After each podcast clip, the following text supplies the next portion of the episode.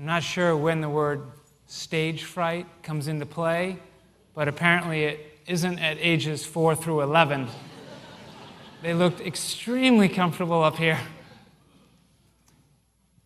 In the text we just read, Jesus meets a woman at a well. And for some of us, this might be the only story we know of a man meeting a woman at a well, right here in John 4. But I like to say that this isn't the first time the disciples or the readers, the original readers of John's gospel, this isn't the first time they've heard a story about a man meeting a woman at a well. In fact, the first story that they would likely be very familiar with is a story that goes way back to the beginning. So I'm going over here because this is, symbolizes the beginning, right? I'm going all the way back to Genesis, the first book. It's right about in the middle of Genesis, Genesis chapter 24. And we get this story of Abraham, who we've already met. And Abraham is maybe the biggest name for any ancient Israelite, any Israelite living in Jerusalem or in Israel in the first century. In that story in Genesis 24, in this story, Abraham is old. He was old when he had his son Isaac. At this point, he's even older, and he's looking for a wife for his son Isaac. And so Abraham calls in his most trusted servant and says, Will you promise to go to the land that I grew up at, where I'm from, and find a wife for my son Isaac? So his servant goes off, and where do you think he meets this woman who's going to become the wife for Isaac? He goes on a long journey and he meets her at a well. That's interesting. Only five chapters later, that's Genesis 24. Genesis 29, we get another well story. This time it's Jacob. Right, three huge names we're talking about, right? Abraham found a wife for his son Isaac. Now, here we are with Jacob in Genesis 29. Jacob's on the run. He is also on a long journey. He comes to a well. And at that well, when he arrives, who comes walking towards him?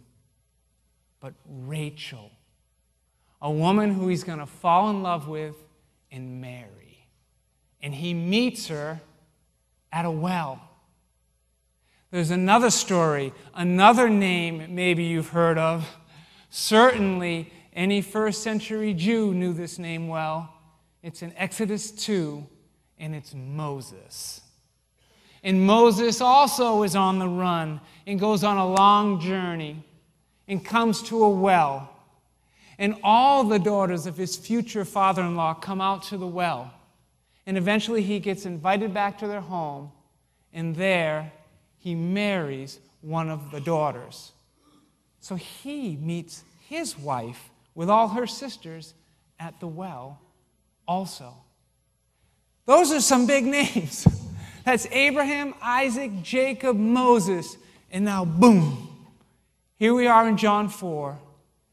And John presents this story that he saw with his own eyes that Jesus was meeting a woman at a well. Well, what was going on? In case we're thinking, oh, we're reading too much into this. I don't think John wants us to pick up on this meeting your future wife at the well scene. John gives us more hints. In John chapter 2, the first miracle that Jesus does is where? At a wedding. And what does he do? He turns water into wine Whose responsibility is it to provide the wine at a wedding in first century Israel? Well, we get some insight into that when the master of ceremonies at that wedding came and got the husband and said, You've saved the best wine for last. Usually, people bring out the good wine first and then bring out the cheaper stuff at the end. He approaches the husband thinking the husband has provided this rich wine. When in fact, it's Jesus who, in John chapter 2, is playing the role of the husband by providing the wine. In John chapter 3, many of John the Baptist's disciples have begun to follow Jesus. In response to this, John the Baptist, some of his disciples come up and say, Look, all your disciples are leaving you and they're following Jesus. And John the Baptist says, Oh, don't worry about it. The bride belongs to the bridegroom. So John makes this connection for us through John the Baptist that the bride, those who believe, those who are God's people, who follow Jesus, they are the bride. And Jesus is the bridegroom, He's the groom, He's the husband of the bride. That what we get here in John chapter 4 is that Jesus is playing out an engagement scene for us. That's why when the disciples come, it says they were surprised. That word is translated surprised here in the NIV, but for those of you who read the NAS or the RSV, just other solid translations, it says they marveled. What were they marveling at? Some might say because Jesus was talking to a Samaritan woman. Possibly. But I'm not sure that's worthy of marveling at, which is probably why they want to use the word surprise.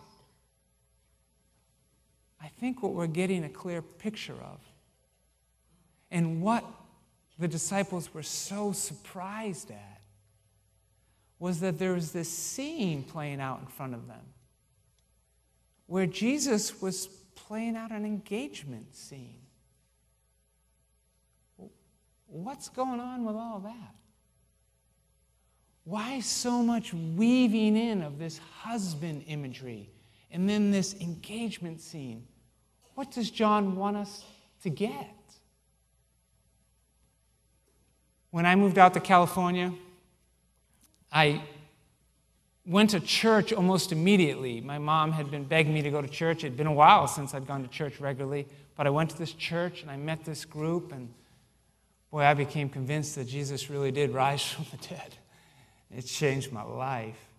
And I spent so much time with this young adult, this college young adult group, but within two, three years, it had transformed into a young marrieds group. Honestly, in two summers, 13 weddings came out of that group. And so all of a sudden it was like, boom, you have this young marrieds group. And then right around the same time, about two years after that, most everybody started having kids. So then we were like the young parents group. And one of the things we used to do for fun was share some of the funny stories that our kids would create. And I can remember one of the stories that was shared. This little boy, probably about the age of four or five, had written a poem. And the name of the poem was Hot Chocolate. And in the poem, he said, Hot chocolate is hot. Hot chocolate is creamy. Hot chocolate is chocolatey. I love hot chocolate. I love it like I want to marry it. I liked it too. It was classic. Loves hot chocolate like he wants to marry it. One of the truths that we can gather from this scene is that Jesus loves us. He loves you and He loves me. He loves you like He wants to marry you. Jesus loves us.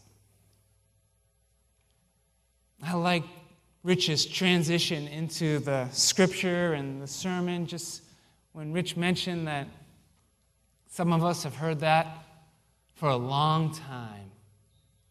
And we start hearing it so much that it's almost like we can say it without believing it. And so I'd like to just for a moment pause, believe again, consider again. Jesus loves us. Changes everything. John in a letter that he wrote 1 John 3:16 said, "This is how we know what love is. Jesus Christ laid down his life for us. He loves us." In this wedding scene, this engagement scene that we see in John 4, we're supposed to be reminded he loves us like he wants to marry us. When we think of the cross, the word that goes with the cross, among other words, but a word that goes with the cross love. He loves us.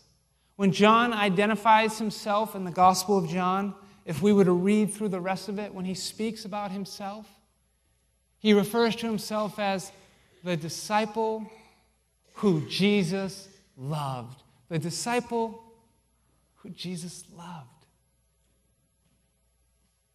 He loves us. Well, I have a question. What are we supposed to do with this marriage theme? Because that's a little interesting, right? I love Jesus. He loves me. I don't often think of myself as married to him. For one, when I think of marriage, for me, it's marriage to my wife. What is Jesus getting at? And what does John want us to understand about marriage? And how does it relate to Jesus? Well, the one word that best describes marriage in the Bible, the one word, is union. That's why when it's first mentioned, when marriage is first mentioned back in Genesis 2, verse 24, it says, For this reason, a man will leave his mother and father and be united with his wife. The direct application from Jesus loving us like he wants to marry us is that we can be united with him. This, too, it's a theme that John's going to keep hammering home. This is John chapter 4. When he gets into John 14, he's going to talk more about union. He's going to quote Jesus saying, Don't you know? And he's talking to his disciples that when you've seen me, you've seen the Father because the Father and I are one. We're united. And then in John 15, Jesus talks about the vine and the branches. That's a picture of union. Remain in me, and I'll remain in you, and you'll bear much fruit. In John 17, Jesus says a prayer. He says a prayer for his disciples who are present, and he says a prayer for all of us who will believe later based on their testimony.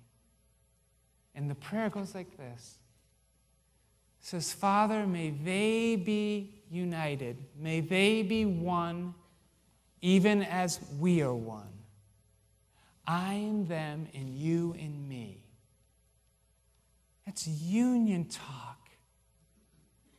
That Jesus unites himself with us. He loves us like he wants to marry us. He loves us that much that he would unite himself, become one with us. I don't know if there's any of you who are here who have never made this decision to follow Jesus, to believe, to be united with him. In the passage we just read here in John 4, Jesus approaches the woman at the well and he asks her, he asks her for a drink. And when she gets surprised by, Why are you talking to me? I'm a Samaritan woman. He said, If you knew who it was that was speaking to you, you would ask him for a drink, and then He would give you living water. That what Jesus invites this woman, woman to have is a water that meets all her needs, that finally her thirst will be quenched forever. That he tells her, You drink this water from that well, you're going to be thirsty again. He said, But if you drink the water that I offer you, you will never thirst again. Jesus offers us his spirit, his life in us. That this water that this living water, it's His Holy Spirit that He offers to us. That if we're willing to say, I believe, and this is how Jesus challenges the woman in John 4. He says, Believe me. Believe me. That at the end of the story, He says, Believe me, a time is coming and has now come when all who are going to worship the Father have to worship in spirit and in truth. That He's offering His Spirit, and He says, This is how you relate to God. And then He touches on something with her. In the story, He said, Go get your husband. And she responds by what? Saying, I don't have one. And Jesus says, Wait, you're right. You've had five husbands. And the one you have now isn't your husband. Where was this woman running to? Probably among other things, in an effort to quench that thirst that she could never quench. She was moving into her relationships hoping that these relationships could meet her needs. Have you ever tried to get your needs met through specific relationships? How has it gone? That what Jesus is touching on here is you can pursue these relationships with these husbands, you're never going to get your thirst met through there. He's not saying that the relationship with the spouse or any of our relationships aren't important. But what he is saying is, your thirst won't be quenched through those. That he can quench our thirst. Oh, relationships are so critical, but now we move into them in Christ with our needs met. No longer do I approach my spouse or my parents or my kids or any of my friends or anybody. I can't approach thinking, I need you to meet this need in me. He meets my needs. And now we move into these relationships not needy, but ready to give. If anybody here has never asked Jesus to meet that thirst that you can't quench, I'd just like to give you a moment to do that, an opportunity to do that.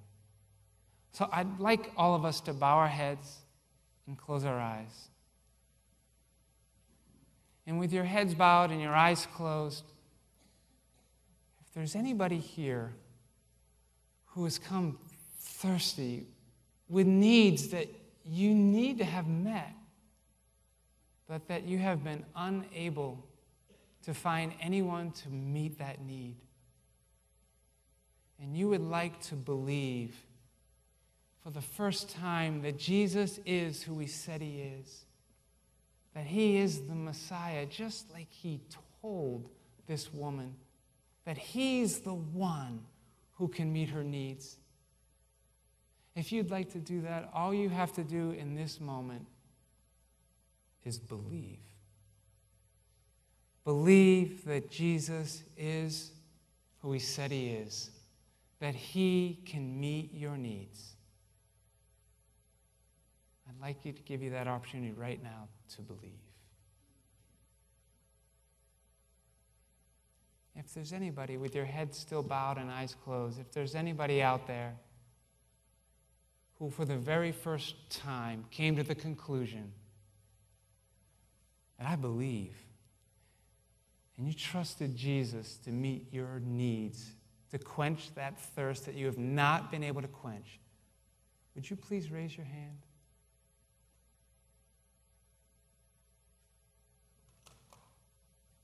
Thank you. Can all open your eyes.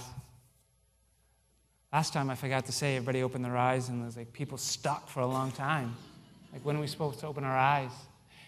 For those of you who raised your hand or, or didn't and just for the first time believed, I, I'd love to encourage you. Don't try to do it alone. there is a page right here in your weekly that says Get Connected. I encourage you to fill it out. Uh, leave it at the Welcome Center on your way out, or come forward after the service. I'd love to meet you and talk more to you. Jesus loves us. He loves us like he wants to marry us. He offers this opportunity to us to be united with him. And here's the thing this love he has for us, it changes us. I think it's a fair question to ask. Why are we talking so much about marriage on a baptism Sunday? What does marriage and baptism have to do with each other? Well, I think we already mentioned that the best word to describe marriage is union. It is also the best word to describe baptism. That in Romans 6, verses 1 through 5, Paul says, We've all been baptized into his death. And since we have been united with him in his death, we will also be united with him in his resurrection. That this concept of union with Christ, and that's what we all have. That as believers, we are the bride of Christ, we are united with him. That we are changed. His love and this union that we have by grace through faith changes everything. Recently, I heard a quote from a man. It really rocked me. I think part of the reason it shook me up so much was all the suffering that he had gone through.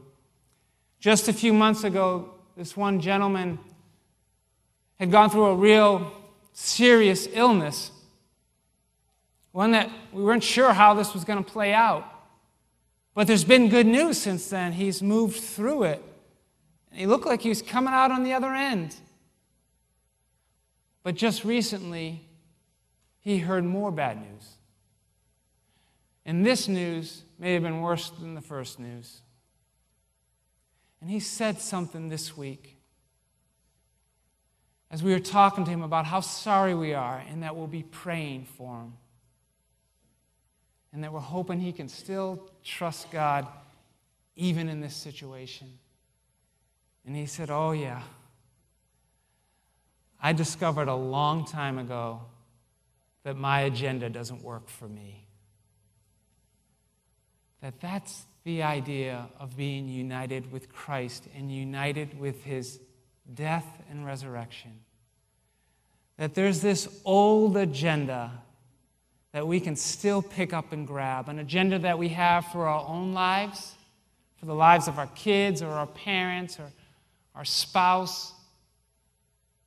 That when we grab that old agenda, it's like being married and then living like you're not married.